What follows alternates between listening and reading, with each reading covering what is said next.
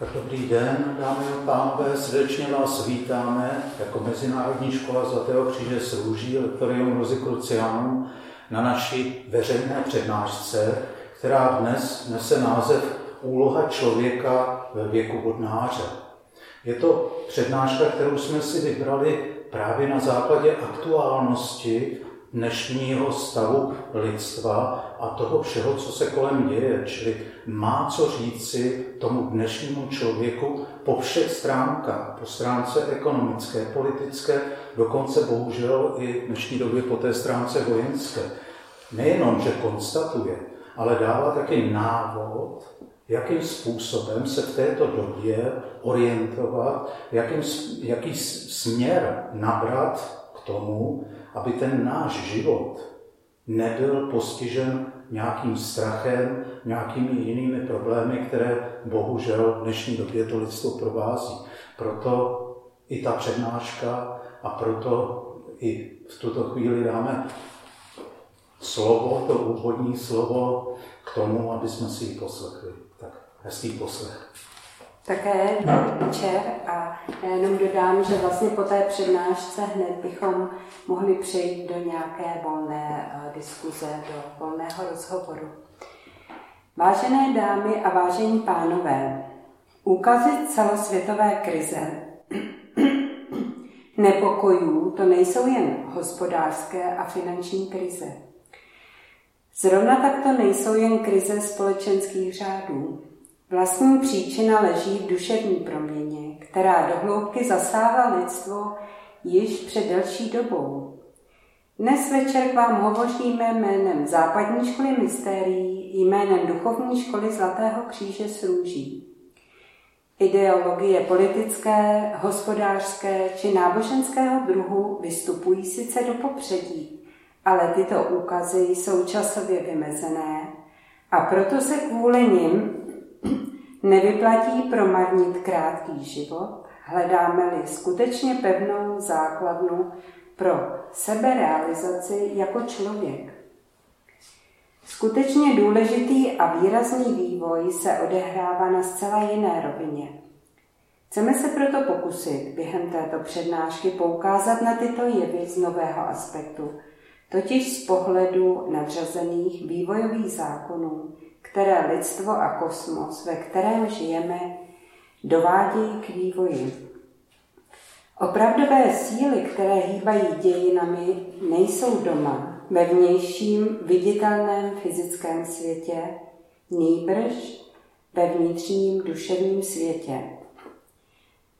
Zásadně musíme rozlišovat dvě duše, dvě možnosti vědomí. A možná ještě znáte ze školních lavic vyjádření Wolfganga Goethe ve Faustu. Tvá hruď jen jeden z obou pudů zná, o ochrance též ten druhý zná ti. Dvé duší mě a v hrudi přebývá a od sebe se touží odervati. Ta jedna lačná chapadla, jež má, drží se chtíčem rozdychněna, rozdychtěna světa. Ta druhá rve spout hmoty křídla svá a k božským otcům v prostor zlétá. Člověk má tedy dvě duše, či dvě možnosti vědomí. Naše osobní duše je zcela naladěna na zákonitosti našeho životního pole, na přírodní zákony času a prostoru. Z hlediska přírodních zákonů naší země je smrtelná. V této naší osobní duši sídlí vědomí do té doby, než přirozeným zákonitým procesem rozkladu nastane smrt člověka. A tato smrt, to bychom chtěli eh, ještě rozšířit, pokračuje vlastně nejenom tím eh, jediným tou jedinou situací, která je viditelná, ale vlastně pokračuje i potom v oblastech, kterým vlastně říkáme onen svět. Takže mm, onen svět není nebeský nebo pekelný svět, i když zná obě tyto oblasti, ale tam vlastně dál pokračuje rozpad vlastně toho systému člověk. Potom se zákonitým procesem přeměny rozplyne také jeho přírodní duše. Avšak vedle toho má člověk jako vývojovou možnost Gétem citovanou druhou duši. Je označována jako latentní duševní princip nebo božské vědomí. Je nesmrtelná a jen během života spojena s mikrokosem osobnosti přírodního člověka. Dle univerzálních nauk je tedy osobnost spole země a mikrokosmos je jako tajemný a nepoznávaný systém patřící k nám a ze kterého žijeme, vzniklý z nesmrtelných sil. V moderní řeči se používá výrazu duše pouze jako synonymum pro neznámé či podvědomé.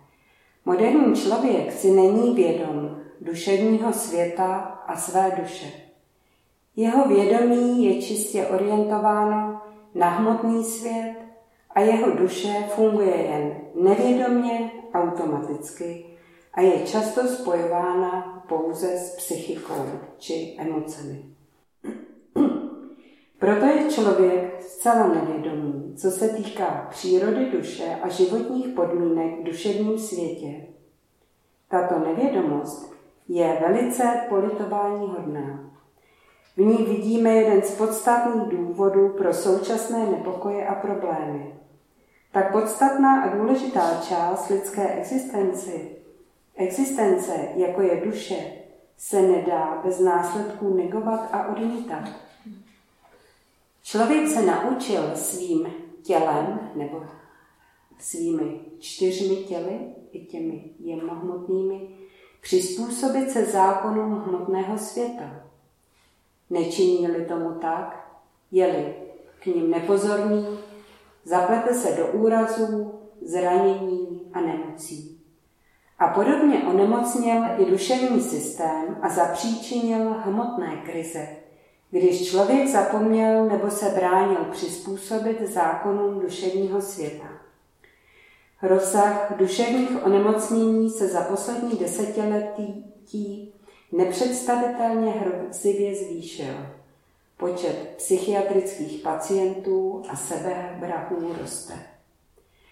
Přitom jsou statistiky vedeny jen ty nejvážnější případy psychicky nemocných. Množství běžných forem duševních onemocnění se za nemoc nepovažují, protože už není dostatek zdravých, kteří by byli měřítkem. Neboť v našem světě se to, co zosobňuje a představuje většina, považuje za normu.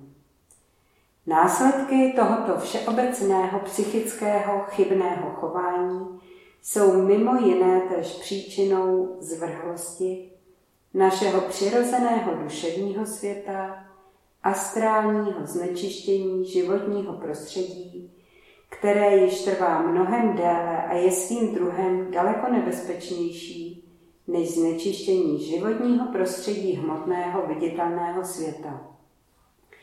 Neboť skutečné základní zákony ve světě duše jsou svoboda, láska, pravda, jednota, spravedlnost. A jejich neakceptování znamená neustálé ochromování a ubližování duševní bytosti v nás. A vy asi víte, co potká člověka, který si dovolí upozorňovat na tyto věci. Pozná zlobu i nenávist a pomůže jen nemnohým. A tak si lidé navzájem otravují život. Agrese je akceptována jako od přírody daná nutnost. Fanatičtí, náboženští, nebo političtí vrahové a násilníci jsou až do dnešního dne oslavováni jako hrdinové národů a skupin. Musí se svět s takovými poměry smířit. Mnoho příznaků ukazuje na to, že nastala nyní zcela zvláštní proměna. Viditelný vývoj našeho životního prostředí a vědomí lidstva se blíží hlubší krizi. Tento celý souhrn příčin by se dal označit jako svazek kosmických vesmírných impulzů záření, které zmější působí na člověka a přes člověka na zemi. Jisté druhy záření duševního světa přibývají zvolna na intenzitě, jiné zase ustupují. A pokud byste si chtěli prostudovat toto téma, tak doporučujeme velmi knížku Dei Gloria Intacta, Boží glorie nebo sláva je nedotknutelná, kde velmi podrobně se o těchto typech záření uh, pojednává. Máme tady vlastně takhle vypadá ta knížka, takhle vypadá. Mhm. Takže je poměrně obsáhlá a je to vlastně pro tu budoucí éru vodnáře, která vlastně nastává. Mhm. Tím se zásadně mění duševní životní podmínky pro celé lidstvo v naší době. Ezotericky je tato aktuální periodická změna všech hmotných a životních podmínek označována jako počátek éry akvária či věk vodnáře. Průměrný člověk není schopen rozpoznat změny v duševním světě a tím uvést v soulad svou automaticky fungující přírodní duši či osobnost. Současná situace je tedy opravdu kritická, velmi osudná. Neboť nereaguje-li člověk pozitivně na duševní atmosférické změny, narůstá nebezpečí, že s přibývajícím zářením takřka schoří jeho psychické vědomí a hlubší vývojové možnosti. Přitom bude lidstvo psychicky nadále degenerovat a také navenek, což znamená společensky a hospodářsky, hospodářsky rychle klesne na primitivní úroveň. A přátelé, my jsme dneska svědky vlastně tohoto procesu, takže to, co tady vlastně ta škola o tomto hovoří již poměrně dlouho a vlastně to lidstvo nějakým způsobem se snaží na to připravit, tak vlastně to vidíme denně, tento proces před sebou velmi zřetelně. A už asi nikdo nemůže zavřít předtím oči a říkat, že to nastane nebo že to bude, protože to se vlastně teď děje. Co pokládáme v takové situaci za nutné a potřebné, je vědomá, pozitivní, vnitřní reakce na nové podmínky. Lidstvo má možnost se samo rozhodnout, jakým vývojovým směrem se bude ubývat. A každý jednotlivec se může zcela naprosto osobně rozhodnout a může pozitivně realizovat přestavbu svého duševního života. Také člověk se svou již mnohdy otupělou přírodní duší a svým pouze latentním vyšším duševním principem zakusí dynamizující vliv nového záření, ale nepoznává jeho příčinu. Cítí, že je stíhán a vylekán, vyhnán z kolejí svých zvyklostí. Výsledkem je pak všeobecný nepokoj, hledající, hledající nespokojenost, neustálé hledání nového, nepřetržité experimentování v nejrůznějších oblastech. Jedna reforma stíhá druhou, za jedním pomocným programem následuje už ten další. Tak to bylo signaturou posledních desetiletí. To byly první reakce na proměny impulzem vodnáře. Hledáme, ale v podstatě nevíme co a proč. Vzhledem k neplodnosti našeho vnějšího snažení přichází tušení. Co když bylo naše snažení marné jen proto, že šlo špatným směrem? Jako bychom to nové, o co se snažíme, měli hledat na zcela jiné úrovni, než v našem materiálním světě.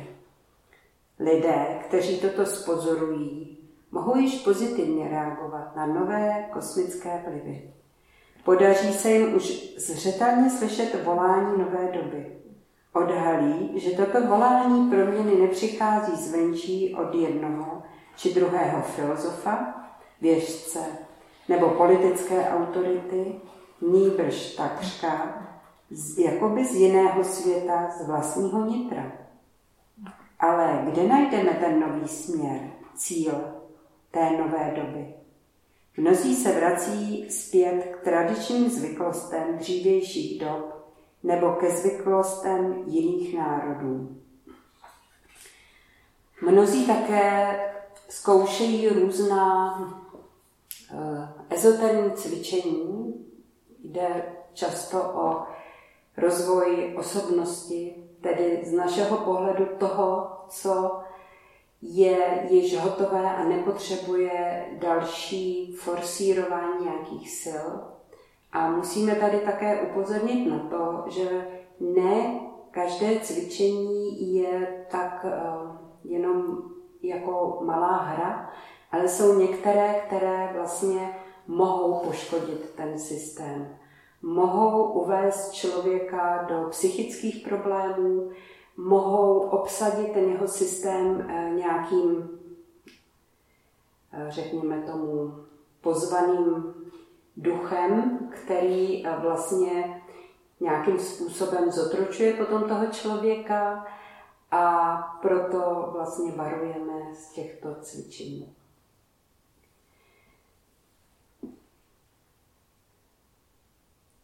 Pochopitelně není vše, co se na ezoterickém trhu nabízí, tak nebezpečné. Mnohé je neškodné, naivní, nepotřebné a zbytečná ztráta času, neboť se lidstvo mezi tím již změnilo vlivem nových kosmických podmínek. Tady bych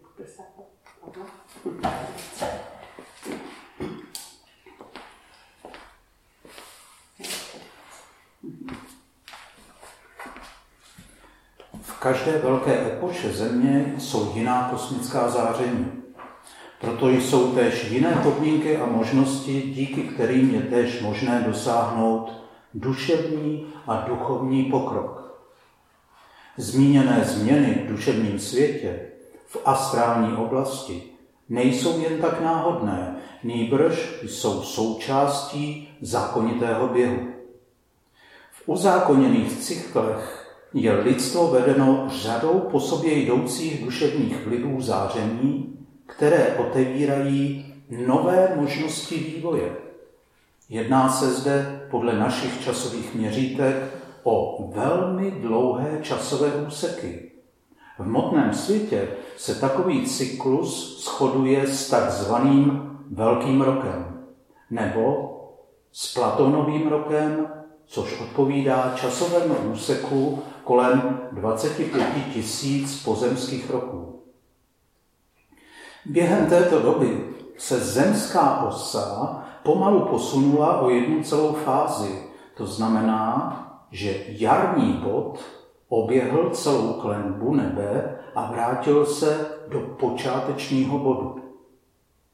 Tyto oběhy nebeské mechaniky jsou v astronomii již dlouho známy.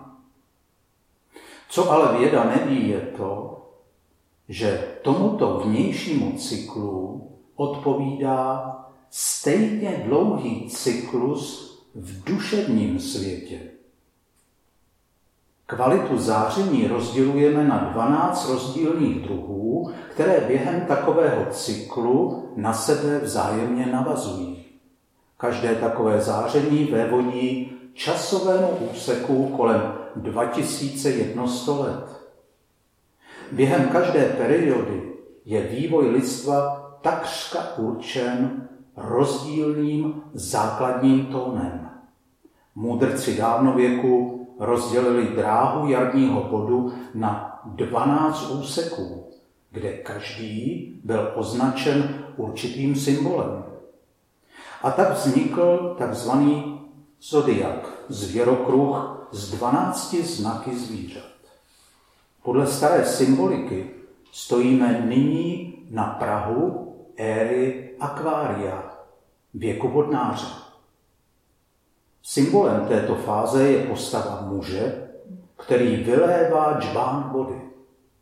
Voda tu znamená životní element, symbol růstu, pohybu a obnovy. Stejně tak je i symbolem duše. To, že se v tomto obraze objevuje postava muže, zatímco v ostatních symbolech je zvěrokruh sestaven převážně ze zvířat, poukazuje na to, jak tato fáze obzvlášť úzce souvisí se specifickou lidskou vývojovou úlohou, s posláním stát se opravdovým člověkem ve vyšším duševně duchovním smyslu. Podle pojetí školy Zlatého kříže s růží musí vlastně proměna člověka ve vyšším smyslu teprve nastat. To, co dnes nazýváme člověkem, je v podstatě časová, umírající bytost s animální, tedy zvířecí duší a omezeným vědomím, ve kterém je boží duše a boží duch v principu jen latentním zárodkem.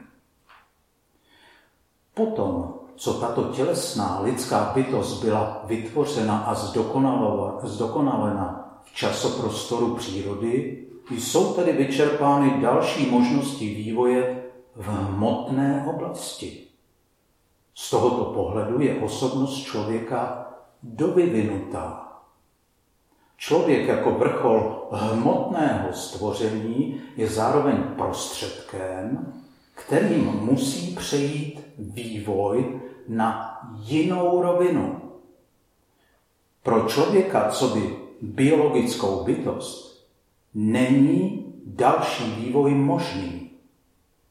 Lidstvo se sice neustále mění, ale nevyvíjí se. Následuje pohyb nahoru a dolů, jdoucích různých cyklů, které jsou jen pohybem v kruhu. Ideály budoucnosti, pro které lidé bojují a nasazují životy, byly již za dávných časů známy a vyzkoušeny epochách dávno před naší známou historií. Jen krátká paměť lidstva zabránila prohlédnout koloběh, ve kterém se nachází a vědomně rozpoznat a uvědomit si jeho beznadějnost. Pravý pokrok pro lidstvo může nastat jen tehdy, prorazí-li tento koloběh. Při pohledu na duševní vývoj člověka jsme ještě zcela na začátku. Gnostické učení moudrosti zná sedm stupňů duše, na které můžeme postupně vystoupit. V průběhu tohoto vývoje bude vyšší duše sebevědomou, samotvořivou bytostí, kdy její možnost působení dalece přesahuje možnosti látkové bytosti. Průměrní lidé dneška se nacházejí pouze na Prahu k prvnímu stupni duše. Přírodní duše je nástrojem k vývoji vyšší duše a je ve velmi porouchaném a degenerovaném stavu. Naše přírodní duše je jen automaticky fungující bytost bez všudy přítomného vědomí a je zcela vázána na tělesné funkce kvalitu krve, nervový systém a na činnost vnitřní sekrece. Proto nemůžeme říci, že by naše duše mohla být v jejím dnešním přirozeném stavu bází pro nový vývoj tvoření. Takové náboženství, které hlásá lidem, že dnes již vlastní nesmrtelnou duši, podléhá tragickému omylu.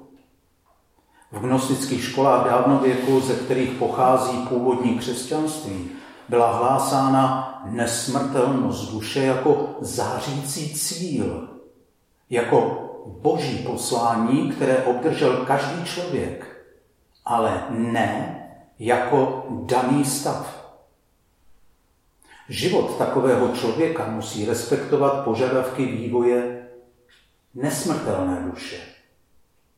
Takový člověk se musí stát novou oduševnělou bytostí, která bude živena z čistých sil nové, zcela jiné duševní atmosféry boží radiace.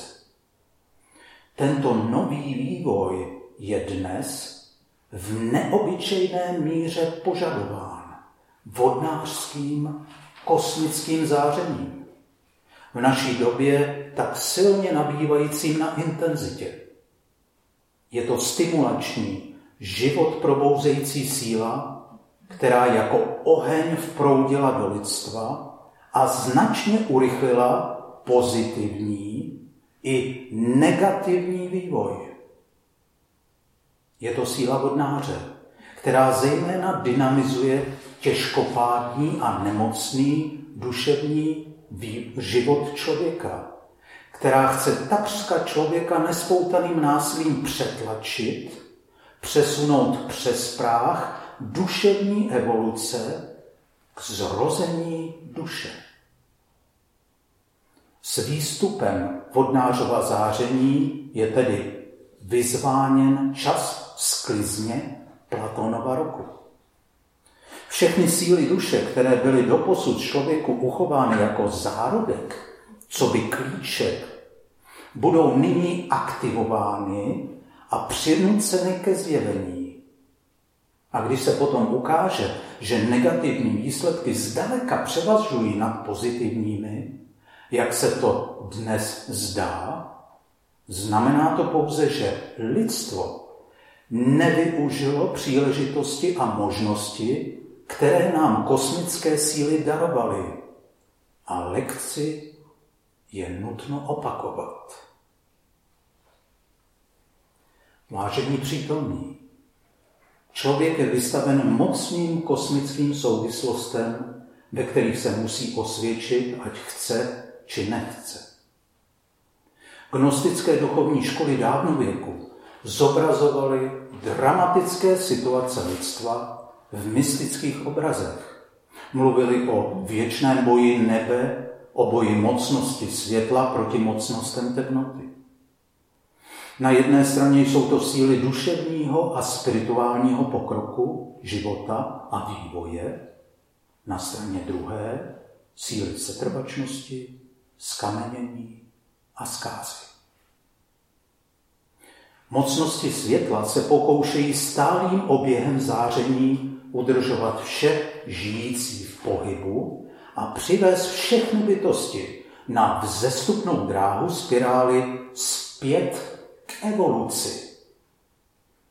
Mocnosti setrvačnosti či temnoty se naproti tomu pokoušejí stočit spirální dráhy evoluce do horizontálních, tedy vodorovných oběhů. Zajmout všechny žijící bytosti do stabilních koloběhů a tak uváznout v trvalém a ustavičném opakování toho samého. V moderní terminologii dnes hovoříme o dvou přírodních řádech. Na jedné straně o přírodě života a na straně druhé o přírodě smrti. Nebo také o božím řádu a dialektickém řádu, točícím se v kole zrození a smrti. V tomto boji kosmických mocností může a musí člověk mezi těmito dvěma řády volit a během času obdrží znovu šanci podle zákona opětovného stělesnění, aby mohl svoji volbu zrevidovat. Také dnes je lidstvo znovu postaveno zářením vodnáře před takovou šanci. Protiklady se tedy vyhrocují do krizí, takže světlo a temnota zřetelně ukazují své pravé tváře. Tuto možnost volby má tedy ale každý člověk díky světelnému principu vnitru své bytosti. Tato jiskra světla člověku byla gnostickými školami minulosti rozličně nazývána. Klasická, klasická helenistická gnoze mluvila o takzvané perle, která se ztratila a musí být opět nalezena. Buddhistická gnoze mluvila o klenotu v lotocovém květu. Křesťanská gnoze to nazývala semě Ježíše. Klasičtí rozekruciáni hovořili o poupěti růže, nebo dnes trochu moderněji o atomu jiskry ducha. Tato světelná jiskra v lidském bytosti je jediným přímým výchozím bodem pro působení světelných sil z boží přírody. Když jsme zde hovořili o možnostech rozhodnutí, potom tomu ale nerozumějte, že by bylo možné se jen projevem vůle či prohlášením vymanit z bezprostředního zajetí přírody smrti. Je nutný dlouhý a radikální energetický proces duševní proměny. Postupný proces opravdového prohlédnutí, poznání a uskutečnění, jenž je člověk schopen provést. Na této cestě musí postupně všeho zanechat a vše neutralizovat. Co není ze světla nebo z Boha. A je toho daleko více, než jak se nám zpočátku zdá. Proto je také tento proces křesťanské gnozy označován jako křížová cesta z Betléma na Golgotu. Dříve, než kandidát gnostických mysterií oslaví rozbřes skříšení, skříšení no, své nové nesmrtelné bytosti v novém životním poli, musí projít ukřižováním a smrtí jeho staré bytosti, která patří temnotě. Celá osobnost kandidáta se musí zcela změnit. Proto je tento proces nazýván transfigurací, výměnou osobností. Transfigurace znamená dokonalé a rozsáhlé obnovení celého životního systému člověka podle ducha, duše a těla. Práce duchovní školy mysterií Zlatého kříže zúží se koncentruje na tuto transfiguraci, na tuto cestu k duchovně duševnímu člověku. Ukazuje tuto cestu všem lidem, kteří se na ní chtějí vydat a je jim nápomocná.